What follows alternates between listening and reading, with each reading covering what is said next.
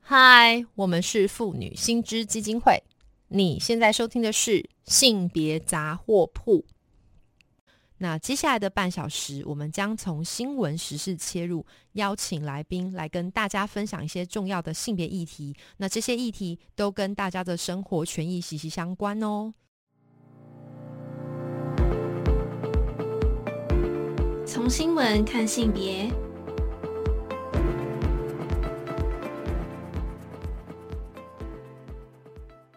那今天我们要谈的其实是一个非常崩溃的事情，明明就已经快过年了，可是呢，呃，却听说政府开始讨债了，什么意思呢？就我们习俗上过年是不会讨债的嘛，好，讨债顶多讨到大年三十以前，但是呢，最近却听说啊，政府开始有这种讨债的单子冒出来了，哈，那这个单子是什么呢？就是一个国民年金啦，哈，因为先前呢，其实有新闻报道说，有很多民众开始纷纷收到政府催缴国民年金的保费。那如果你又是家庭主妇又没缴保费的话，政府还会对配偶哈。继续催缴哈，再不缴保费的话，政府搞不好还会对配偶开罚。这个罚钱还蛮惊人的哈，罚款是从三千块到一万五千元不等。那这件事情其实是让很多民众感到困惑。那所以今天呢，我们非常高兴能够邀请到哈妇女薪资基金会年金议题的顾问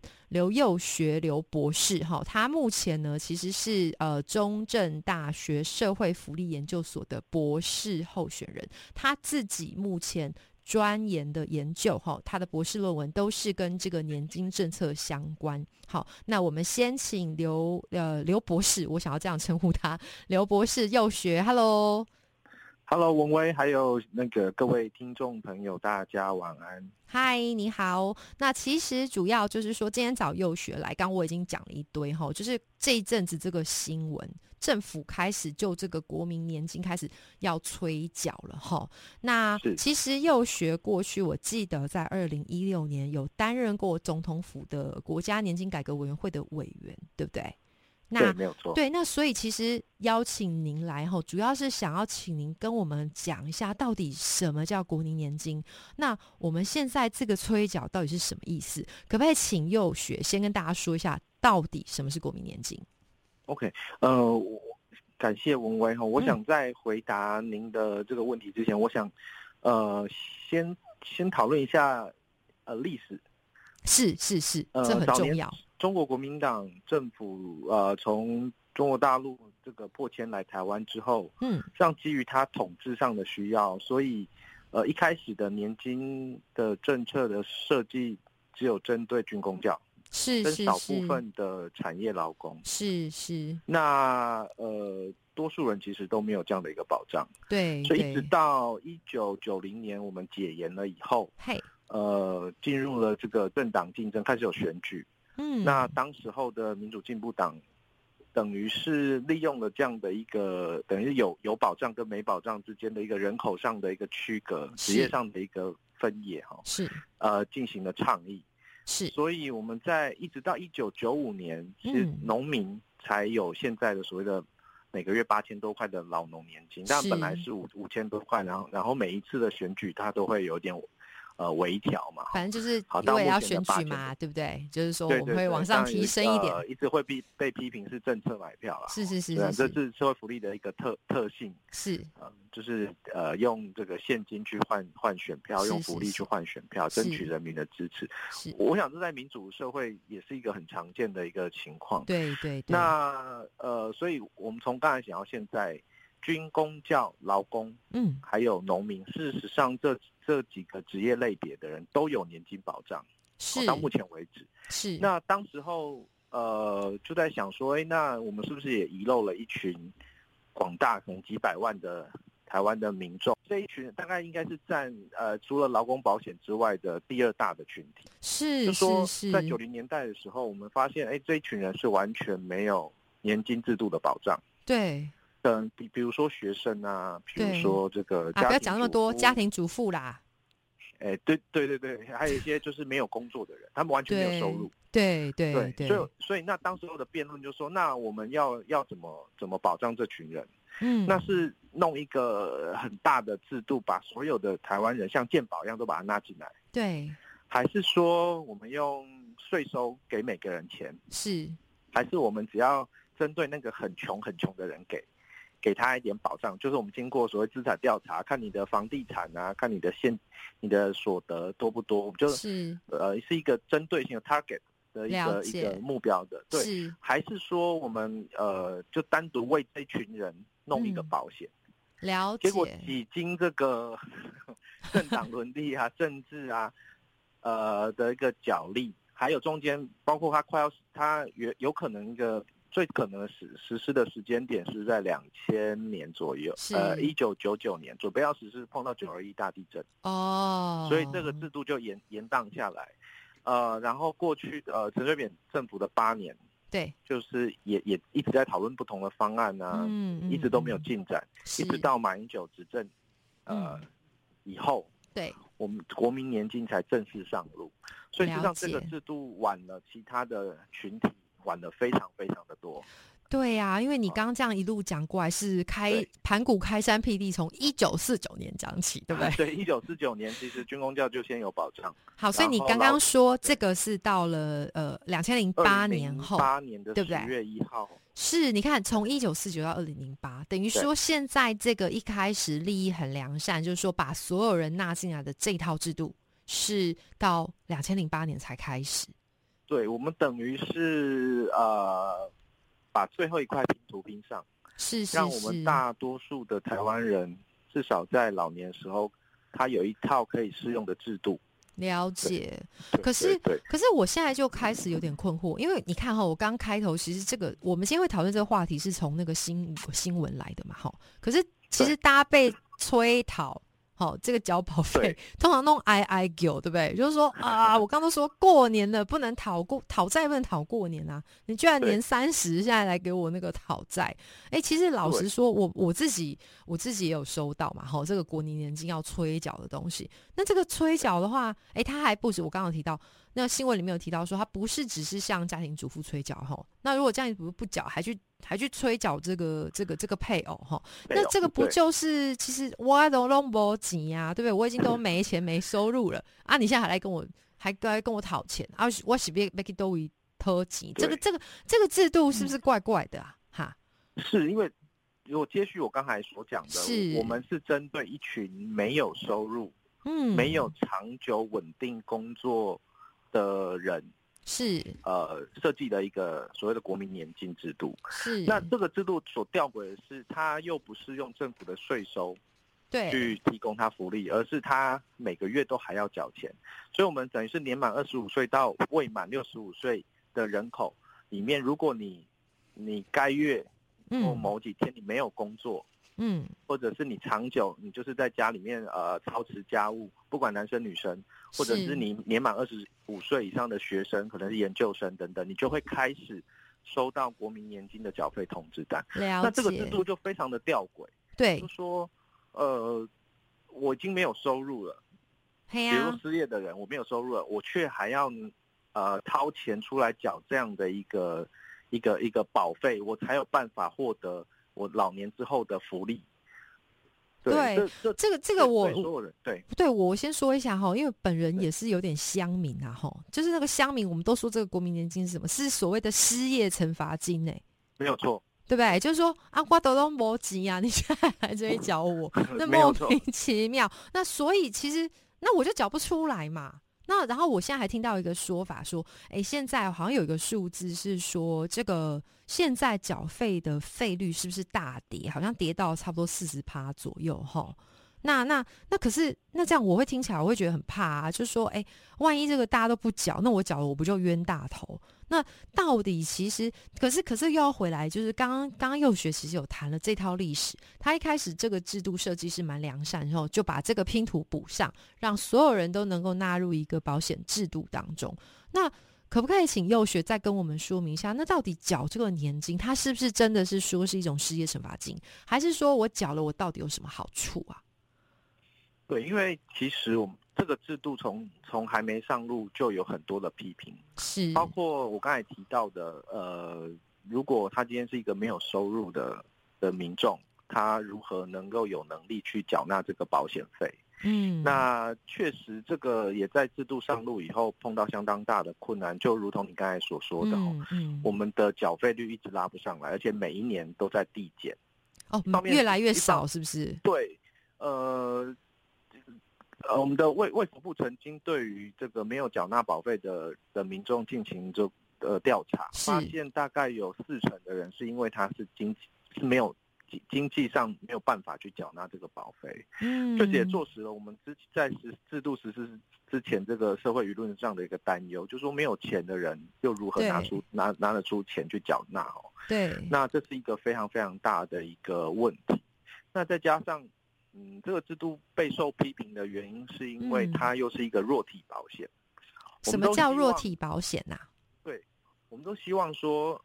呃，一个制度能够达到一个团结社会团结的效果。嗯，就例例如嗯全民健康保险，是我们所有的人都在里面，大家互相扶助，互相扶是是持。是是，呃，我用不到的人，我就平常缴纳保费，对，然后有需要的人就去申请。了解，那这个母数当然越大越好。对对就，大家对都都在一个制度之下，我们就有团结。所以健保事实上在这次疫情里面发挥相当大的一个稳定的作用，没错我没错们都可以看得到。没错没错。那年金制度事实上我们也应该朝这样的角度去思考，说我们要怎么样把大家都融融为一体，就是拉可是我们进现来，在大家互相 cover，对不对，互相帮助。可是我们现在就很很困难的，就是说，哦那现在军军人有军人的制度，公务对人员有公务人员的制度，对劳工有劳工的制度，对所有人都都不一样，缴的嗯不一样，呃，拿的也不一样，对，所以才会备受批评。我们看二零一六年的那个军工教年年改的过程里面，是碰到很多的抗争。那社会上也有一种有一种声音是嗯军工教确实拿的比一般人的这个退休金还拿得多，对对，所以就会有对公平上的争议是。那我们为了避免这样的争议，事实上，呃，我们都不应该，我们要去思考说怎么样把所有的人都纳在同一个保障制度里面是比较好的。可是我们过去的这个改革里面，我们屈就了现实，是所以我们最后呢，采取了一个小众的，就是弱势者互保。好弱弱互保，所以我刚才说它为什么是一个弱体保险，了这解，等于是一群这个没有收入的人，大家都对无钱爱够垃圾啦，对，所以才会这个衍生后面说，我就根本就无力缴纳。是那当然，除了这一份部分无力缴纳之外，当然政府也有思考到这样的问题啦。哈，所以呃，他针对这个比如说低收入户、中低收入户，嘿还是身心障碍者，他当然有不同程度，就是政府帮你缴纳，是比例不一样哦是是是比如越是，呃，是可能可能可能这个低收入户就全额补助等等的哈。嗯，那有的就部分补助，对可是这样依然没有解决很多人的问题，很多人是没有办法通过那个所谓资产调查的门槛。他是穷人，可是他是不是政府，不是政府认定下的穷人。哦，我懂你意思。就有一些人，对其实他是因为长辈留了一个很烂的，比方说土地，或者说一对个很对烂的对没屋有子错，他其实也不堪住，他也没有办法变卖。可是因为他对名下有这个资产，所以他反而就没有办法通过那个所谓的呃没有没有财产的这个要件。对台台湾的资产调查是这个非常非常的严格，是是是，所以他大概没有办法获得政府保费的补助，他他就被被视为一般民众。那了这样的解情况下，当然没有无力可以缴纳。另外一方面，你刚才提到就是很吊诡，就是说，呃，配偶要有工作能力或有收入的配偶要帮没有工作的配偶缴纳保费，就是有这个所谓的对对连带的义务。是是是，不然的话，法令法令上还有这个法则，对三千到一万五不等。对我觉得这样的一个制度很，是一个等于是又把我们的家庭关系又放到法律上面去，就是说，呃呃，去去处理这样的一个一个议题哈、哦。对，那我们过去也听到非常多的抱怨，嗯，譬如嗯说嗯夫妻之间的的这个夫妻关系非常的恶劣，很不好，，嗯，嗯呃，甚至可能有暴力的情况出现。是，可是呢，这个有工作能力的，比如说太太。对她还要帮这个丈夫缴纳这个保费，了解。那对他是当然是缴这的个心不甘情不愿啊呐、心不甘情不愿，而且非常的的不满。对，那也有这种，比如说没有工作的小孩，然后嗯父母亲、呃退休了，可是他还还得帮帮小孩缴这就个是钱，啃老族啦，继续啃，对对，然后对啃的所以过程已经很不舒服啊，政府对还我来每个催月缴还，要拿到这个缴费通知单，然后又要再吵一次架，说你怎是么还不赶快去找工作等等的这样的一个是情是况。是一个制度不非但没有团结大家，然后还使家庭关系恶化，哦是这个是一个最不好的一个情况。等于是对全盘皆输，对不对？第一个刚刚说是弱对体保险，第二个还影响到既有的这个家庭的一些呃结构或什么的吼。那对，但其实我甚至还要再追问一个，因为这个我也是比较乡民哈，我想问一下，因为其实大家都在说。哎，这个国民年金，你刚刚说的那个弱体保险，是不是未来会破产啊？因为，因为，因为我们现在听到一个说法，政府是这样说啦，哈，政府是说，如果作为家庭主妇啊，哈，每个月如果有乖乖缴保费，那现在保费的话是一千多块嘛，哈，好像是一千零四十二块。那如果我每个月有乖乖缴费的话，我其实有缴满四十年，我比方说二十五岁开始缴，缴到我六十五岁的时候，我每个月可以领九千多。可是我缴四十年，现在是二零二二年，我缴四十年是二零六二年。哎，可是不是听说乡民都在说说这个这个国民年金很快就破产了？那那这个这个是真的吗？哈、就是说，可不可以也请幼学来说一下，目前你刚刚提到这个弱体的保险，它的它的这个财务的状况如何？那呃，我刚刚讲这个事情到底是不是真的？是那个文威刚刚有提到，就是说我们缴纳了四呃。四十年大概可以领到九千多块嗯不嗯等的给付嘛、这政府在你说的65哦，岁政府有说，嘿，对对对，在六十五岁退休之后，对，其实这个官员也承认，就是说我们缴了那么久，然后缴了钱也不少，一千一千出头块，可是我在四十年后只能领到九千多块， 是，所以这是一个诱因不足的福利制度。而且现在通膨这么厉害，对不对？对他最，近疫情之下，对啊，所以他他才领到九千多块，所以很呃，我们在那个调查里面说，我刚才提到说，不缴的人里面有四成是他真的是没有经济能力来负担这个 是这个保费。是有另外四成人是嗯无意加入，就不想。他有可能是很有钱的人，对，又或者是他有可能是觉得我我花了四十年的这个时间缴费，结果只拿到九千多块，我还不如拿这个钱去做其他的事情。简称就是所以我用拿去买那个护国神山的股票，是不是比较好？对，哦对或于者有是钱人我我来买说私人保险，或我我我我我我我存在银行好，对，对对，我我买我或我做可以做其他的运哦用。是是是，所以呃，这个是诱因不足。如果我们从给付水准来看，它确实没有嗯办法让大家能够加入，所以呃，有蛮多的人其实会透过所谓制度上的漏洞，去去透过职职业工会去是加劳劳工去参加劳工保险，因为劳了工保险的给解付的水准事实上比国民年金更好，了解，所以现在台呃非常多非常多的国人事实上是透过这样的管道哦，就是不参加国民年金，而反而去参加劳工保险。所以对一开始想要拼起来的这块拼图，现在看起来好像成效不彰嘛。一方面是有人缴不起，第二个是有有办法或是有钱的人他不想缴，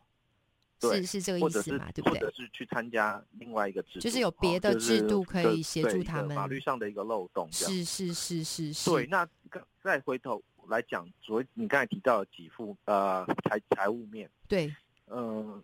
因为这样这个制度啊，事实上就是依照了一个世代互助的概念，嗯，就是说我现在的人缴钱，然后这笔钱呢会支付给已经退休的人，哦是世代。那世代世代的这种制度最怕碰到的就是人口老化的问题。对，就我哎对缴，钱的人越来越少，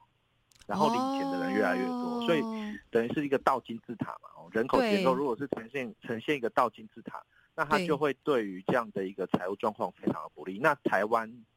非常嗯有名嘛，就生少不如子女死化啊，对不对？ 对生不对如没有死，没有错，生不如死。然后少子女化是世界有名，对，还有美国的 CIA 那来个有认证来的，对来提出警告。哦对，那我们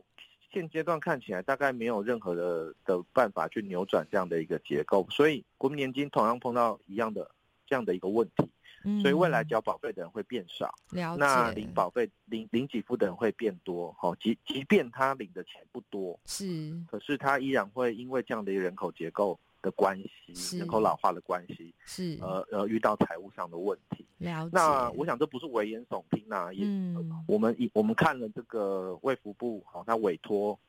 这对个精算的一个报告是里面是就有是写到，呃，我们现在是一民国一百一十一年嘛，对哦对对，那他说这个精算报告里面，就我们按照其实目前现有的制制度，我们还是会嗯调整、调整费率啦，就是我们的保费，像去年的保费是九趴，是然后呃今年开始就要缴九点五趴，了解，会一路缴到十二趴了哈。是是如是果我，们按照这样的一个过一一个一个调整调整保费的一个制度设计去精算的话，仍然会在这个一百民民国一百四 十年，这个基金就会破产。就是即便已就经说调我到最高，对不对？就说你说对，啊呃十二趴十这样二子，趴的一个情况之下，然后就就我们没有做其他的改革啦，就说政府嘿也嘿不拿钱进来挹是注，是是哦，是然后我们保我们这个保费不会再继续提高，然后给付也不会下降的情况下，我们依然会在一百四十年就会破产。哇，这很严重，对对，所以对于一个呃想缴钱按时缴钱的人来说，这是一个非常不利的状况。对就哎对说、呃、我我对我我预计可能我现在二二十几岁、二三十岁开始缴，对，然后我可以我可以看到我快退休的时候，这个制度可能没有 办法了继解，续撑得下这去真的太风险了，对不对？那对那对这个这个刚刚其实幼学提到是说，现在的年轻人可能就欠缺这个诱因去缴哈。那我对另外还要再问一个问题，因为其实我们妇女新知啊，其实所谓的妇女团体，我们其实最在意的，除了就是刚刚提到一个族群家庭主妇的，对不对？好，他们没有对收入，所以加入国民年金。另外一块，其实现在也非常担心，就是老后生活，因为其实我们好像了解到，现在有很多婆婆妈妈哈，他们其实老年只能够靠儿孙来奉养。好，那对那现在这一套年金制度，就算是乖乖有缴啦，哈，好像老年给对付每个月好像也才三千瓦扣，是不是？我不知道这个这个数字是不是对，好，请幼学再跟听众分享。是但就是说，对我们来说，这个听起来好像好像这套制度真的是不太对劲哈。那